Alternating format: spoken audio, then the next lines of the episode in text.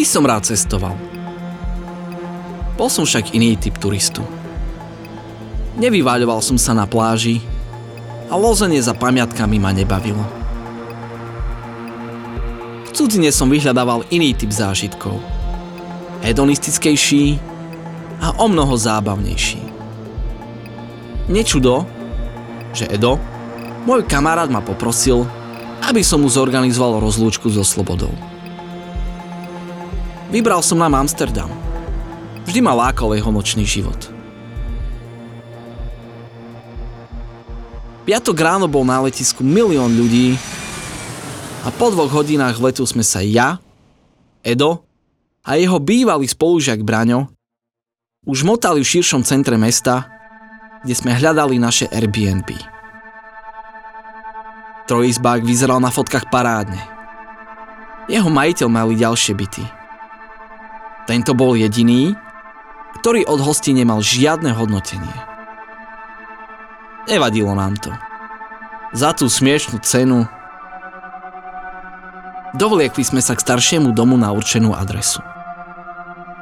Na číselníku pri vchode som naťukal vstupný kód, ktorý mi predtým majiteľ poslal e-mailom. Vo vnútri nás ohúrila bohatá secesná výstoba. Činžak bol bez výťahu. Vyšli sme na 5. poschodie a do číselného panelu pri dverách som naťukal ďalší kód. Vybalili sme si veci a ako nejakí zlodeji sme sa pustili do objavovania bytu. Viem, že tak robil každý, to sa cez Airbnb ubytoval. Braňo študoval výhľad z okien, ja som v polootvorenom šuflíku masívnej komody naďabil na turistické bedekre. Keďže sme sem prišli kvôli barom a bordelom, šuflík som hneď zavrel a usadil sa do nepohodlného gauča, odkiaľ som sa pobavene díval na Eda, ako sa márne snaží naštartovať telku. Pri bruchu si držal sivý šanón a splašene listoval inštrukciami v eurobaloch, ktoré v ňom boli vložené. Boha, veď robím všetko tak, ako mám. Mordoval sa aj dosť návodom. Vytrhol som mu ovládať z rúk a postupoval podľa inštrukcií. Spojazniť telku sa však nedarilo ani mne. Šmaril som ovládač do čalúneného kresla a zakujal. Šumenie náhle prestalo a naskočil obraz. Na náhodnom programe bežala nejaká stupídna pesnička. Tak vidíš, som génius. Pochválil som sa. Zahodil som mi šanón, vo vzduchu sa stihol otočiť a keď dopadol do kresla, zbadal som, že na poslednú stranu kto si niečo dopísal. Zaostril som pohľad. Tučné, červené verzálky nás vystríhali, aby sme neotvárali a nepoužívali mrazák. Viac mi nebolo treba a rebelsky som k nemu napochodoval. Chytil som madlo dvierok a razantne ním potiahol. Mrazák som otvoril bez problémov. Šuflíky obaľovala námraza, dva boli prázdne, no vrchný bol plný mesa. Majiteľ bol asi držgroš a nechcel, aby sme ho vyjedli. Preto ten zákaz. Kašľať na to, ideme žiť. Prikázal som Edovi a skríkol na braňa, ktorý sa díval z okna na činžiak oproti. Čo tam pre Boha vidíš, že stojíš ako prikovaný? Braňo sa lakonicky otočil a pokynul mi, aby som k nemu podišiel. Na úrovni nášho bytu sa oproti cez ulicu nachádzal rozľahlý apartmán. Cez odhalené závesy som zbadal mohutného chlapa s hustou bradou. Lepil si model veľkej plachetnice a pri pohľade na jeho škaredý profil ma striaslo. To je idiot.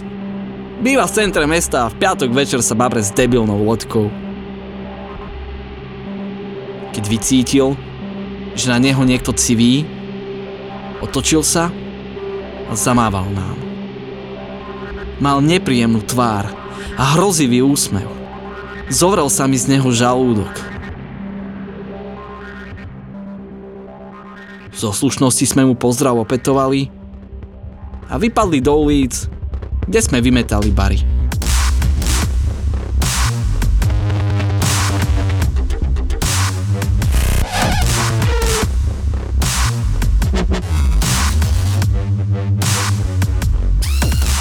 Večer sme zakončili v striptizovom klube a na cestu domov si už nepamätám. Zobudil som sa so strašným suchom v ústach. Hlava mi šla explodovať. Pri ceste do kúpeľne mi do nohy vystrelila bolesť. Na niečo som stúpil. Zabohoval som, pokrčil kolenom a chytil sa za petu.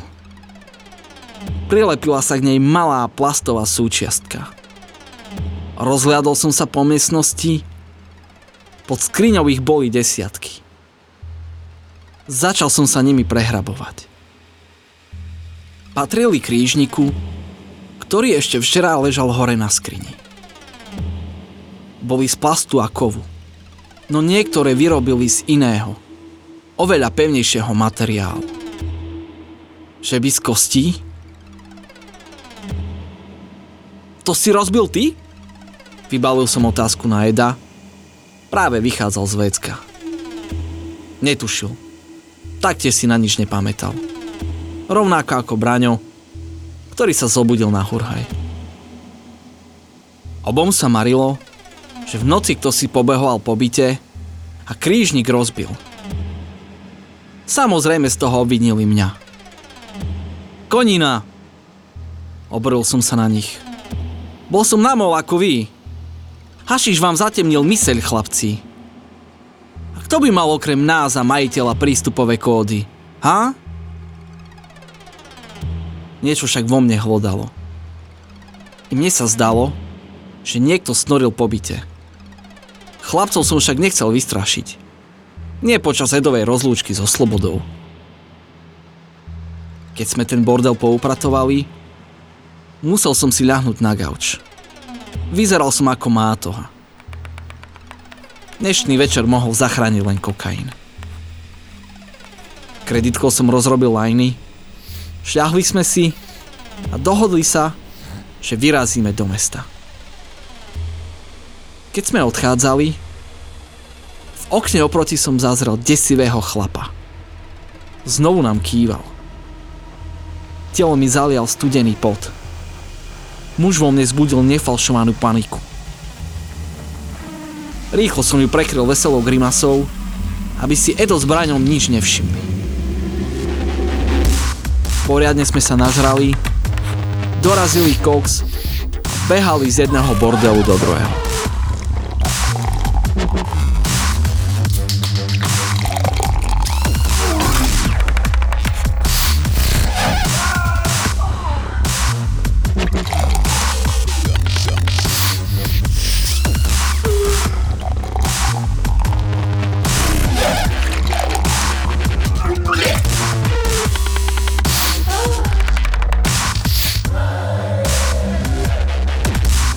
Parádna rozlúčka.